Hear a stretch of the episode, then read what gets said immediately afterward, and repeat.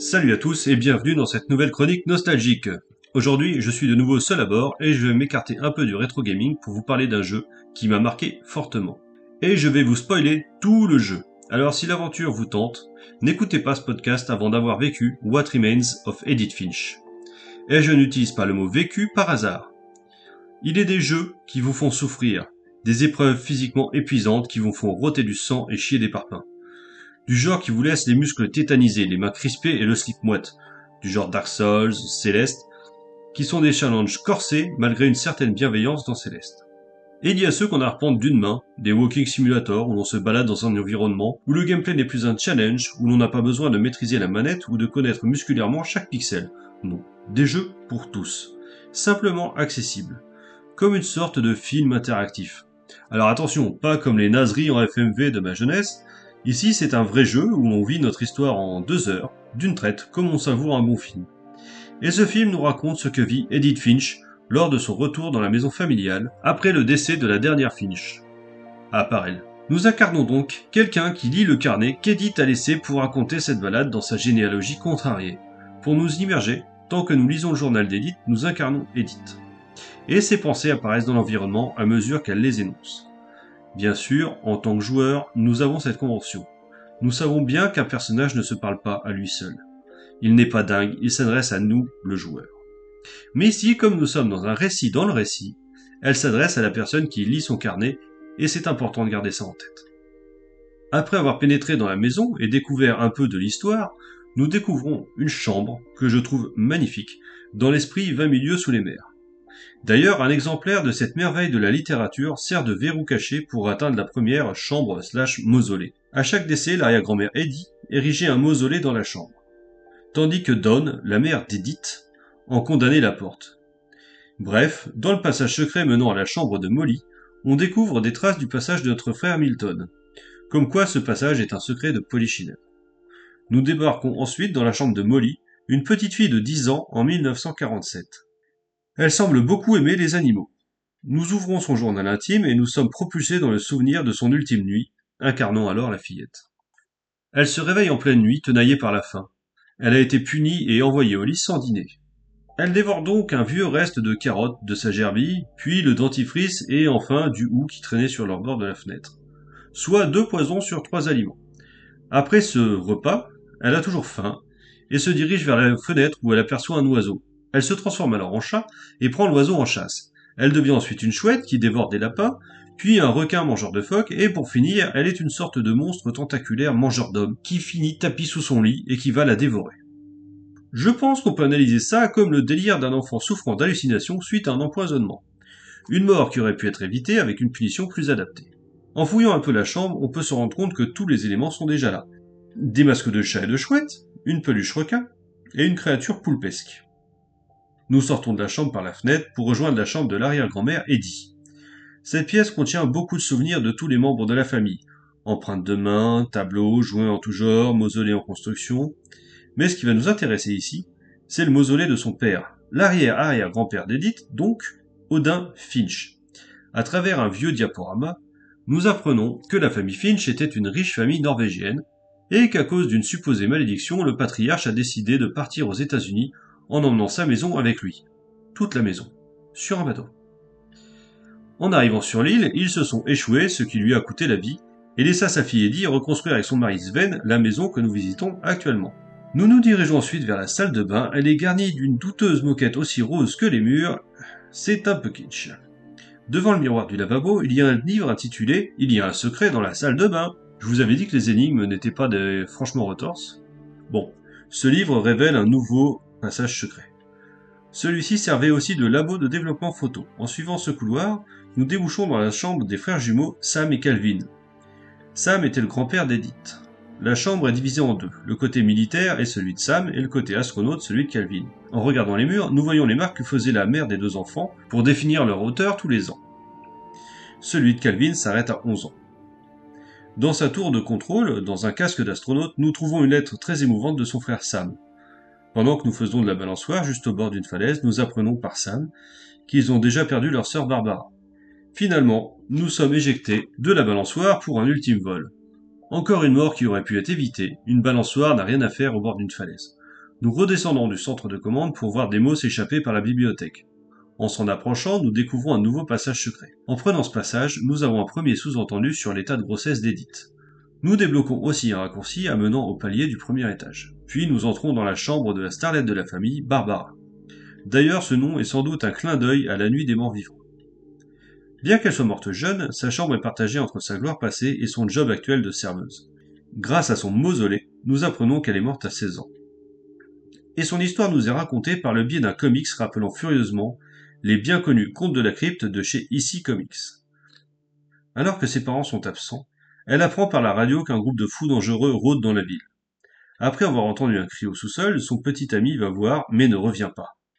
Nous prenons alors le contrôle de Barbara qui va aller elle-même explorer le sous-sol avec le fabuleux thème d'Halloween de John Carpenter en fond sonore. Elle retrouve alors son petit ami qui voulait lui faire une frayeur et le fout à la porte. Mais quelques heures plus tard, elle est réveillée par les cris apeurés de son petit frère Walter. Et c'est là qu'elle découvre que le tueur au crochet est entré chez eux. Nous parvenons à battre une première fois le tueur au crochet, mais on sonne à la porte. Alors que nous allons vers la porte, nous comprenons que l'homme au crochet n'était pas le seul à être entré, et tous ces monstres dévorent Barbara. Encore une fois, ça pourrait rappeler... Euh, bon, ça peut rappeler plein de légendes urbaines, mais le fait que les monstres dévorent Barbara, ça rappelle quand même furieusement la nuit des morts vivants. Cette histoire superbement illustrée façon BD nous apprend aussi que la clé de la cave est cachée dans la boîte à musique à côté de la porte, et que son frère Walter a disparu depuis ces événements. Nous descendons alors à la cave où nous découvrons un passage secret dans le frigo. Peut-être aurons-nous la clé du mystère de l'homme taupe, au sujet duquel Eddie a donné un interview lisible dans sa chambre. En suivant ce passage, nous débarquons dans une pièce secrète construite sous la maison et où vivait Walter, totalement reclus et à l'abri du monde extérieur nous découvrons la dernière lettre de Walter. Il en avait marre de sa vie de reclus. Nous l'incarnons rapidement, reproduisant les mêmes gestes jour après jour, année après année, manger des pêches en boîte au sirop. Des pêches au sirop en boîte. Jusqu'au jour où Walter décide de reprendre sa vie en main et de sortir par l'issue de secours. Malheureusement pour lui, cette sortie donne sur une voie de chemin de fer et ses ambitions seront stoppées net par un train. Lorsque nous sortons à notre tour, nous découvrons un second mausolée et nous arrivons sur la plage. Au loin, on voit un petit point rouge clignotant. Nous remontons vers la maison en passant par le cimetière. Bon, c'est pas un scoop, mais il est bien rempli. À la pointe du cimetière, il y a une statue d'Odin et une longue vue qui permet d'observer le point rouge de plus près. Il s'agit en fait de la maison Finch d'origine, celle qui s'était échouée et repose toujours ici. Une lumière rouge clignotante signale sa présence au bateau. Après avoir un peu escaladé, nous pénétrons dans la chambre du grand-père Sam, non sans une seconde allusion au statut de femme enceinte d'Edith. La chambre de Sam recèle tout ce que j'aime, l'armée et la chasse. On découvre aussi qu'il était divorcé et ne vivait plus avec la mère de ses enfants. Dans son mausolée, nous découvrons les photos de son ultime escapade père-fille. Une partie de chasse, où on y découvre un Sam assez toxique et dur, qui tranche avec la lettre très sensible qu'il a écrite pour son frère Calvin. Bref, un père qui veut forcer sa fille à tuer un animal. Lorsque ce cerf est abattu, il veut faire un selfie aux côtés de son trophée et de sa fille. Sans écouter la mise en garde de Dawn, qui lui signale que l'animal a l'air toujours vivant, il déclenche le retardateur et vient prendre la pause entre l'animal et la falaise. Bien sûr, l'animal n'était pas mort et envoie son bourreau valser au-dessus des flots avant de s'enfuir. Alors bizarrement, cette mort-là, bien que stupide et évitable, ne m'affecte pas vraiment. En fait, j'ai un peu d'empathie pour Don qui voit son père mourir, alors que Sam... Euh, quelque part j'ai envie de dire qu'il l'a bien cherché. Nous empruntons ensuite un nouveau passage qui nous mène à la chambre des enfants. Grégory, Gus et Dawn, donc les enfants de Sam. Cette chambre ressemble plus à une caserne qu'à une véritable chambre d'enfants. Un tableau de tâches et des devoirs est accroché au mur, et le mobilier est composé de vestiaires militaires. Le mausolée de Grégory, un an, est dans son lit de bébé avec ses jouets. Nous lisons les papiers du divorce de Sam. Nous sommes dans le bain, et nos jouets nous offrent un balai hypnotique, pendant que l'ex-femme de Sam lui parle au téléphone sans s'occuper de nous. Dans la lettre du divorce, Sam dit que Grégory était un bébé heureux, et que sa mort n'est pas due à sa mère. C'est une demi-vérité. Grégory était bien un bébé heureux, il s'est noyé heureux, et il s'est noyé dans son bain parce que sa mère ne le surveillait pas, parce que son mari Sam l'a harcelé au téléphone. Quoi qu'il en soit, cette lettre aussi est étonnamment sensible, et la mort de Grégory un moment extrêmement difficile à vivre dans un jeu vidéo, une scène à la fois douce et tragique, et d'une violence psychologique assez importante. Le lit d'à côté était occupé par Gus, l'ado rebelle de 13 ans. Nous découvrons un poème de Dawn et nous incarnons alors Gus qui joue au cerf-volant durant ce qui semble être le remariage de son père. Mais, plutôt que de prendre part à la fête, Gus s'isole pour jouer au cerf-volant et préfère répondre à son père d'un doigt d'honneur. Malgré la tempête en approche, il continue donc à faire du cerf-volant. Ici, le texte apparaît grâce au mouvement du cerf-volant, encore une fois, que nous dirigeons. Seulement, la tempête se lève et les décombres nous ensevelissent. Le texte de Dawn nous apprend que ce pauvre Gus est mort seul et oublié car ils ne se sont rendus compte de son absence que le lendemain. Donc, avec la mort des deux enfants, je commence à avoir un petit peu d'empathie pour Sam, ce qui n'excuse pas que je pense que c'est quand même un connard complet. Et surtout quelqu'un qui a dû beaucoup changer suite à la mort de ses enfants.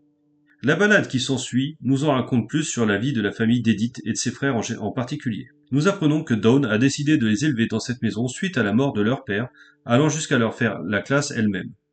Après avoir traversé la salle de cours, nous arrivons à la chambre château de Milton, le frère artiste et dessinateur, qui a déjà parcouru tous les passages secrets. Cette pièce ressemble à un atelier d'artiste couplé à un phare. Son mausolée nous apprend qu'il a disparu du jour au lendemain, sans laisser de traces, à travers un petit flipbook de sa confection. Alors personnellement, cette disparition me chiffonne. Elle introduit une part de fantastique et de mystère dans un récit qui n'en laisse aucun. Plus nous découvrons la famille Finch, et plus cette malédiction ressemble surtout à une succession d'erreurs, voire de bêtises. Alors que le cas de Milton est réellement mystérieux. Après cela, on arrive à la chambre de Lewis, construite dans un bateau posé sur le toit de la maison. Cette pièce m'a tout de suite parlé avec ses piles de VHS, son ordi et la console de jeu. Le mausolée de Lewis contient les condoléances de sa psy, en tant que Lewis, nous accomplissons une tâche répétitive. Attraper un poisson, le décapiter, passer au suivant. Attraper le poisson, le décapiter, passer au suivant. Et en même temps, on progresse dans un jeu à la Diablo sans les ennemis. Petit à petit, ce monde imaginaire prend le dessus sur la réalité. Il prend de plus en plus de place jusqu'à recouvrir intégralement l'écran. À la fin, nous évoluons dans un royaume en 3D totalement immersif avant de commettre le geste irréparable. Cette scène transmet son message à merveille et on sent comment notre personnage perd pied et s'enfonce dans un monde imaginaire. Finalement, on continue de grapper pour atteindre la chambre d'Edith et de Dawn. Nous saisissons alors le carnet et Edith écrit les derniers moments passés dans cette maison avant son retour. Sa mère et Eddie se sont disputés et vous êtes partis fâchés. Vous n'avez jamais revu Eddie en vie après cela. Dawn est tombée malade jusqu'au moment où Edith est devenue la seule Finch encore en vie. Pour le moment. Puisque nous lisons ce journal, nous savons qu'Edith n'a pas survécu. À chaque fois qu'on lit un journal, la personne est morte. Et ces derniers mots nous sont destinés, à nous, qui incarnons son enfant depuis le début. Rappelez-vous, je vous l'ai dit. On incarne quelqu'un qui lit le journal d'Edith Finch. Quand Edith Finch part, ce n'est pas à nous joueurs qu'elle parle, mais à son fils. Edith est morte en le mettant au monde, et elle lui a légué l'héritage familial par ce journal. What Remains of Edith Finch est une expérience incroyable à vivre et qui trouve une résonance en chacun de nous. Certains ont pu se sentir reclus à un certain moment de leur vie, injustement brimés, voire isolés et seuls contre tous. Pour ma part, il y a deux séquences qui ont trouvé un écho assez fort en moi. En tant que jeune papa, la mort de Grégory est une de mes hantises, et je n'ai jamais donné un bain à mes enfants sans y penser. L'histoire de Lewis aussi m'a rappelé des choses que je ne voulais plus vivre. Des métiers aliénants, comme euh, cuisinier de fast-food, ou pâtissier dans un atelier de macarons. Passer 4 heures par jour à coller deux coques de macarons pendant que le type d'à côté passe autant de temps juste à les garnir, avec l'objectif d'en faire 8000 en une journée. Ce genre de job où l'imagination est ta seule possibilité de t'évader, et de rendre ces heures plus vivables la sensation parfois que la réalité s'efface littéralement derrière l'imaginaire. Contrairement à Lewis, j'ai eu la chance de m'épanouir en dehors de ce travail, mais il est évident que Lewis préférait quitter une réalité beaucoup trop dure pour lui, et il n'est pas le seul. À mon sens, en dehors d'une narration exemplaire, c'est les échos que ces scènes provoquent en nous qui font la force de ce soft. Je pense aussi que si je n'avais pas été parent avant de vivre l'aventure, elle aurait été moins puissante et la fin beaucoup moins touchante. Le fond et la forme, le gameplay et le design, se répond parfaitement pour nous faire vivre une aventure singulière. Mais il faut encore le vouloir et y être préparé. Si vous ne souhaitez pas l'acquérir, alors qu'il est dans le Game Pass, et sur toutes les consoles presque actuelles, sachez que vous pouvez trouver un let's play commenté sur ma chaîne YouTube, et je mettrai le lien en description. Sur ces sages paroles, je vais vous laisser. J'espère vous retrouver bientôt pour quelque chose de plus sombre, mais moins déprimant. À la prochaine